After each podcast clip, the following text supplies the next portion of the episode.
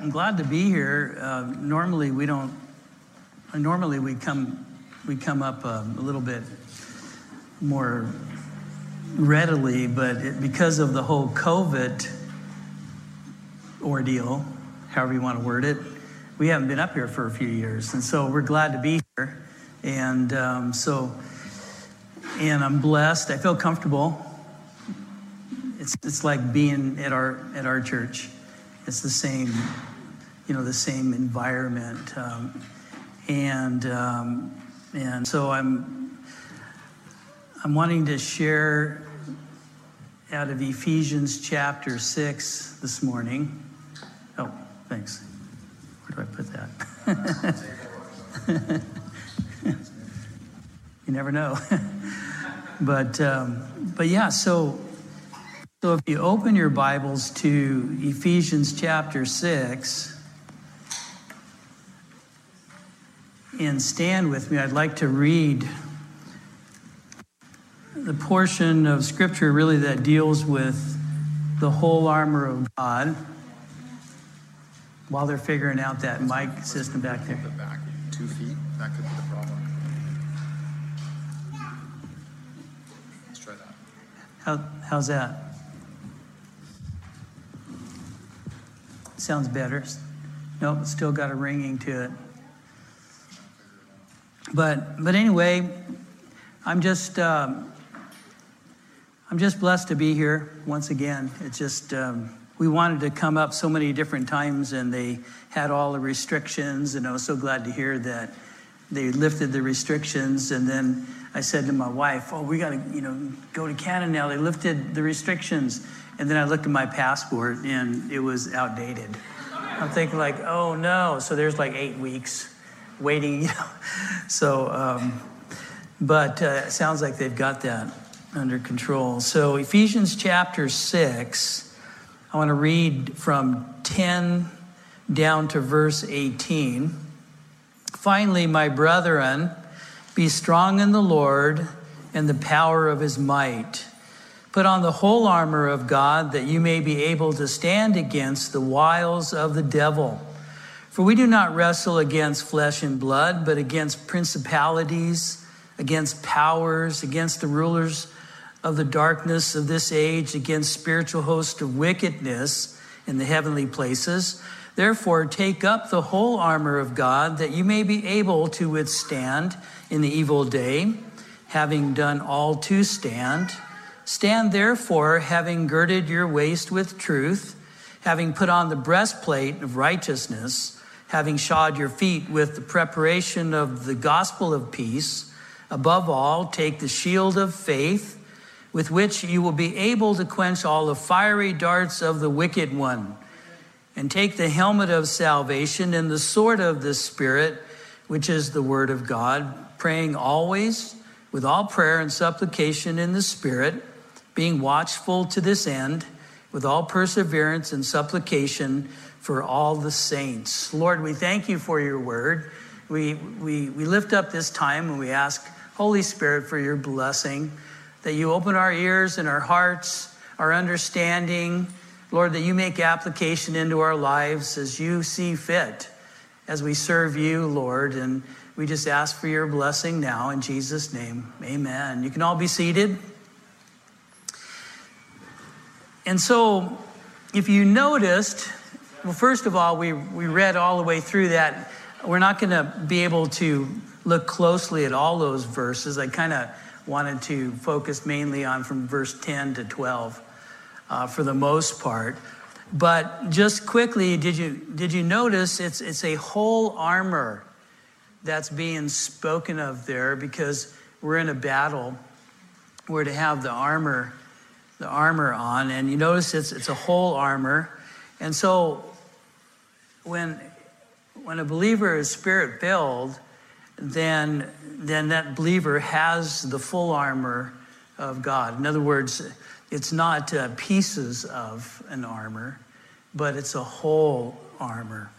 And so either we have the whole armor of God or we have no armor. And if you see in verse 10 there, it says, um, speaking of in, in, in serving Him, the Lord, finally, my brethren, be strong in the Lord and the power of His might. And so it's, it's in His might, not in our own strength.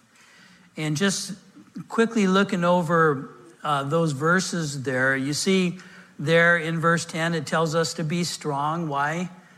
Because we can. And it show, look there in verse 11 where it says that, that we may be able to stand. And so it's essential because of the wiles of the devil, which is the schemes of the devil, the wicked schemes of the devil. And then also, we're to, um, we don't wrestle against flesh and blood, but against principalities. My point I'd like to mention there is, but we do wrestle. So we don't wrestle against flesh and blood, but we do wrestle. And the emphasis is in that spiritual realm. And, and also, in verse 13, therefore it says, take up the whole armor. And that's so that's by choosing. And that's the idea there that we're choosing to take the whole armor that you may be able to stand. Now that's repeated, that we may be able to. Uh, it's repeated there in 11. It's repeated there in verse in there, verse 13 is repeated again in 16 that we may be able. So see, there's a question mark there about whether having that position to stand in this in this battle. And you see there in verse 14 to stand. And that's repeated three times that we would stand in the battle, that um, uh, standing because we're believing, standing because we're following the Lord, standing because we're in a position to be able to stand, filled with the Holy Spirit. And again, three times, you know, taking, taking, um, making that decision to stand. And so I just wanted to mention that quick quickly because um, you see our participation in the victory, our participation in um, being able to, to, to follow the Lord and to, and to have that victory in our life. Spiritual warfare is in the context. I don't think anybody can, can mix, miss that. And I asked the question what's the point of fighting a war? What's the point of, of that except for to win? And so we acknowledge that we're in a, in a war. And last night, uh, for those of you that were here, I'm sure you were as blessed as I was as uh, we got together and we had a worship time, but, but just the Spirit was moving. And I, for one, was very refreshed and uh, very blessed to just uh, to be here and be worshiping. It was just a wonderful time. I thought of um, Saturday morning, uh, for those of you, you that were there, uh, some of the men get together and they are going over the scriptures, and it was really good, and I recommend it, where they just began Second Timothy, and we were going over chapter one. And the format's amazing because it just it just allowed a little bit of time.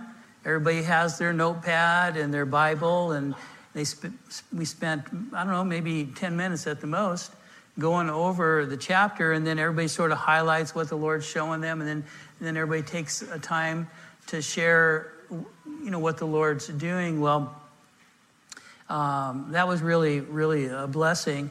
But there was a scripture there where Paul, he makes reference in there in 2 Timothy 1.16, where he makes reference of Onis- Onesiphorus, a brother uh, to, that had refreshed him. And so it was a reminder to me of the importance of being refreshed. The word actually means refreshed his spirit, recover breath, cool off from heat.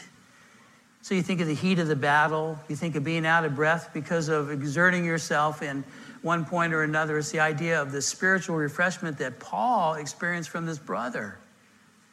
spending time together. And, and that's, that's how I, I felt. And, and then when the songs were being sung, I was just blown away by just how the words of the songs, like the Holy Spirit was making every single one of the words of the song just sort of impact me, just one after the other. And there was one song that was sung that kind of started this domino effect of memories that really fit into the theme of the night, and that was being filled with the Holy Spirit. And that song was Holy Fire.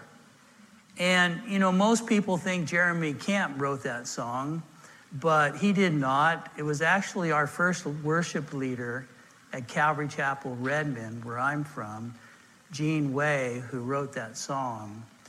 And he had moved on to a discipling program down in southern Oregon, and then, and then there he wrote that song. Well, Jeremy Camp heard it somewhere along the line and liked it and picked it up and added it to the songs that he sang.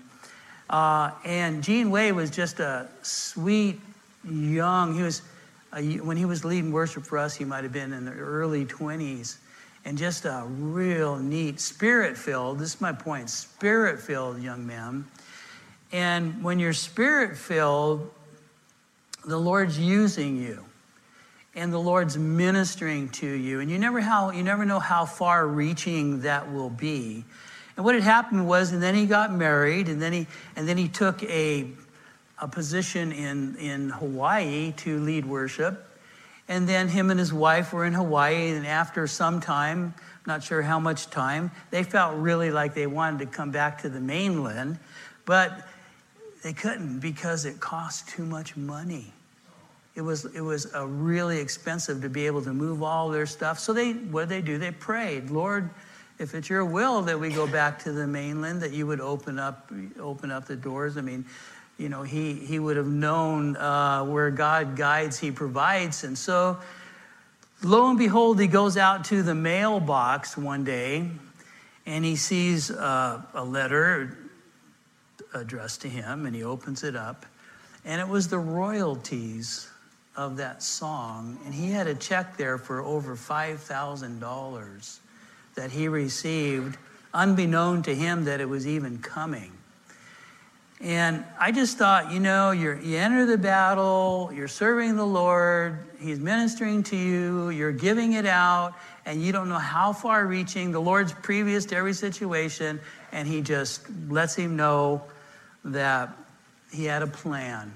And the plan was that they'd come back to, you know, the, back to uh, wherever they end up in Oregon. But the point was, is that was enough money to provide for that move and everything. And so that was quite a great testimony. We receive rewards of battle here and now, but also in heaven. And, and the blessings come with the faithfulness of God, and He keeps His eye on us. And so, and so we're always dealing aren't we, with the hassles associated with flesh and blood and real life situations? It's like the hassle. You go, wait a minute. It says that we wrestle with flesh and blood, but it just seems like everything that we're dealing with is such a hassle. Well, yeah, because it's life. But the wrestling is due to the spiritual realm and the enemy, and he uses all these people or situations that might arise. And it's constant, it's unavoidable struggle with those powers of darkness when you're serving the Lord. And he wrestle, it's a wrestling. He wants to pin you down. And he will pin you down unless you're filled with the Spirit.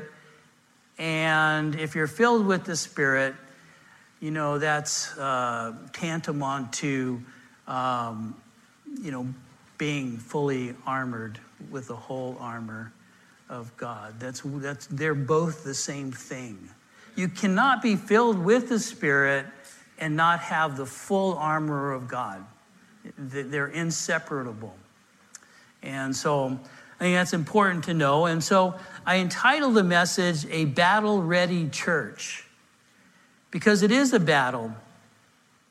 You know, believers and Christians, a battle ready Christian, a battle ready church, engaged in serving the Lord, engaged with God's word, and responding accordingly with those things that the Lord would show you, doing what's right as a Christian in the battle, not a non combatant, you know, not a conscientious objector. No, that's completely wrong to think that way because that's not what the Bible calls a believer to be, but fully engaged because you're in the battle. Whether you want to be or not isn't the point.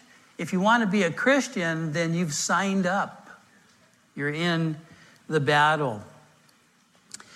I had read of this Brooklyn businessman, um, just kind of reading a little excerpt here after his butcher shop in Brooklyn was robbed four times in one month, William Levine bought a bulletproof vest.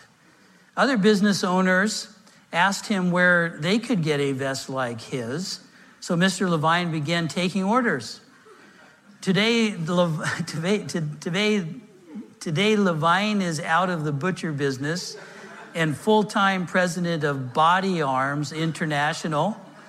He, supplied, he supplies 40 sales representatives across the country and is selling 500 to 600 vests a month. And Christians, now we are not typically shot at by guns, but we're always shot at in the spiritual fight. Body Armor International provides protection for the physical body, but only God provides protection for protection for the, the spiritual. And I began to think about that. Why would selling body armor be such a lucrative, successful business? You know, it's not often that a person is shot. It's rare, as a matter of fact, that a business owner is actually shot, but it is possible, and that's reason enough. It's reason enough, and that's why that business could be so successful. The threat is real for all those buying body armor. It sells itself, you know, kind of like a corn dog at the fair. you know, you don't have to advertise that very much. But for those but for those who are concerned, they will seek them out because it's another layer of insurance and, and security. And it seems that many Christians Many in the church are not, they're not on heightened alert, not on heightened awareness, not on guard, but rather more lethargic, not engaged. You know, unlike the physical threat that would incentivize some to wear body armor that has minimal chance of ever being needed, but not so for the Christian. A Christian should be compared more to special ops team on a mission, as their body armor is essential. It's essential equipment. Their mission is to engage the enemy. They will be shot at. The enemy will be there. And so they're prepared and they're trained, highly motivated for what they're dealing with. I had heard years years ago that when the training in Fort Benning, Georgia, they were the new recruits came in. It was basic training, and there were they were having a hard time getting the new recruits interested in the training, get them motivated. They were just starting to think about changing the um, the material and just the way that they would train these new recruits. And then suddenly the Vietnam War broke out. Vietnam War broke out, and these new recruits were in, they were motivated. I mean, just the idea that in just weeks from then they were going to be dropped into the jungles of Vietnam to face the enemy was overwhelming. They wanted to learn everything, they wanted to know everything. They took, they took warfare ser- seriously. Before that, they didn't. Unmotivated, not serious. And now they're, they're all in. And so,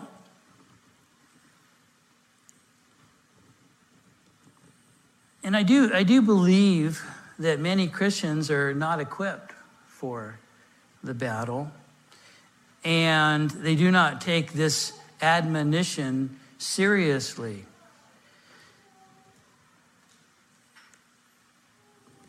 If, if we do not take this admonition seriously, then it's a setup for defeat. You know, not defeat as far as the war is concerned. Jesus already has given us victory in the war. So, as far as the war is concerned, we already have the victory, and that's why believers are always fighting from a place of victory. But defeat in the battle, defeat in the battles. And so, you know, if you look at, again, at uh, verse uh, 11, where it says, But put on the whole armor of God. Again, I want to stress that it's a choice to put on that armor. I remember when I was, it was in the mid 70s, right around there, I was in the Sheriff Reserve Academy down in Los Angeles. And uh, one of the things that they taught us there, they told us of an account where one of the uh, sheriff deputies were go- was going to retire, and it was his last day of service. And it was a hot summer day, and he just decided, you know, it's my last day. I don't need this flat flak jacket. It's just hot. And he just left it in his locker and went out. And then he got killed that day on a routine traffic stop. And because of the choice that he made that day. And I thought, well, why did they tell us that? They told us that so that we wouldn't make the same mistake. Choices. And and so the Bible tells us here that we need to put on the whole armor. Uh, the meaning there of that of that word to put on is the idea of, of permanence, indicating that armor should be the Christian's lifelong attire. And so, in this armor, yes, it's personal, but it's also body armor. And the reason I say that is because we are the body of Christ. And so, the spiritual armor, in that sense, is a body armor. Paul, Paul writes in Romans chapter 12, 3 through 5, For I say through the grace given to me to everyone who is among you, not to think of himself more highly than he ought to think, but to think soberly, as God has dealt to each one a measure of faith. For as we have many members in one body, but all the members do not have the same function or designation, so we, being many, are one body in Christ, individual members of one body. And so it speaks of the continuity and it speaks of unity. And in this letter to the church of Ephesus, the Apostle Paul, he stresses unity just prior to this teaching of warfare. You know, he says in Ephesians 4 3, endeavor to keep the unity of the Spirit in the bond of peace. He also says, uh, in the 13th verse, Ephesians 4, till we all come to the unity of the faith and of the knowledge of the Son of God, to a perfect man, to the measure of the stature of the fullness of Christ. And so he points out the fact that unity is essential. And it's also noted as a strength with, with the first church, that they were in one accord. So they were unified. And so, again, like a special forces military team, I'm looking at the church, church being a church, being a team, we have specific designations, uh, places that the Lord's called us to serve in the battle. And so we bring that to the team, and the team is trained and familiarized with all the other designations that would be there. There's an understanding. And but it's really no different in the body of Christ as it would be in a special ops team who all have their specialty. I'm more familiar with it now because my son Anthony was Special Forces Army. And so I would get information and I realized the training and the things that they had to go through. And then he was deployed to Afghanistan and he was in many battles and he lost friends and and uh, and God just supernaturally protected him many times, almost like Old Testament deliverance kind of stuff. And, and, um, and I just remember that it was important for that team that they worked together and they fulfilled their place on that team. Every one of them depended upon one another. And so, this is why really a church can be derailed. Because because as individuals, we can also have a strong walk with, with the Lord, but a body can be derailed if the body isn't that team called uh, to work together from being effective. If the church is non responses, out of sorts, not committed, not engaged. You know, to the church of Ephesus, this letter Paul wrote, Paul explains the wonderful things that we have received in Christ and refers to the church as a body, as a temple, as a bride, and at war. All inclusive. And so he, he illustrates unity of purpose and shows how each individual member is a part that must work together with all the other parts. One thing we should not be doing, of course, as a church is backbiting, gossiping, criticizing, being jealous, being angry, having bitterness. Who'd want to go to that church? How's the Holy Spirit supposed to work through that church? It's a, that would be a carnal church. Be like the, the Corinthian church that Paul had to deal with. As the enemy obviously got in there, the only way we will not be controlled by the flesh, by our old nature, is to be filled with the Spirit. We need the presence of the Holy Spirit working in us, and that will not happen unless we're responsive to the Word, obedient to answering the call. And make note also, we are shown that the battle we are fighting is against the forces of darkness, verse 12. We do not wrestle against flesh and blood, but against principalities, against powers, against the rulers of darkness of this age, against spiritual hosts of wickedness in heavenly places. And so these are not flesh and blood that Paul speaks of there. These are demonic forces. And so when we believe in Christ, these become our enemy. That's what happens. It would be naive to know you're in a battle, but you leave your weapons behind.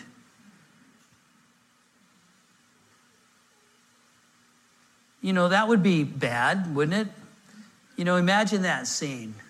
You're a soldier, you're in a battle, and you just leave your, your, your weapons you leave your weapons behind. Now you're in the battlefield. What, what, could you, what can you possibly do? You'd have to hide. You couldn't fight. And then those who depended upon you uh, couldn't. I mean, that would be silly to think about. And, and so relate that to spiritual battle. That's the same thing. If, you leave, if you're not fully armored, then you you kind of have to be in hiding and you really can't be of help to anyone else. And, and so this is how we engage the enemies. And to save lives is to be armored and to follow the Lord. Remembering where our strength comes from, so reading from Deuteronomy 8, 18 through 20, where it says, And you shall remember the Lord your God, for it is he who gives you power to get wealth. Uh, the context there, prosper in victory, that he may establish his covenant, uh, which he swore to your fathers as it is this day. Then it shall be if, if you by any means forget the Lord your God and follow other gods and serve them and worship them, I testify against you this day that you shall surely perish. As the nations which the Lord destroys before you, so you shall perish because you would not be obedient to the voice of the Lord your God. And so, you know, Christians, in no way we should rely on our own strength. We rely on the strength that God gives us. We should not rely on our own strength or our own giftedness in any way, but have the, the power of God, as again in verse 10, by, by his power, his, his might. And so we trust in the Lord.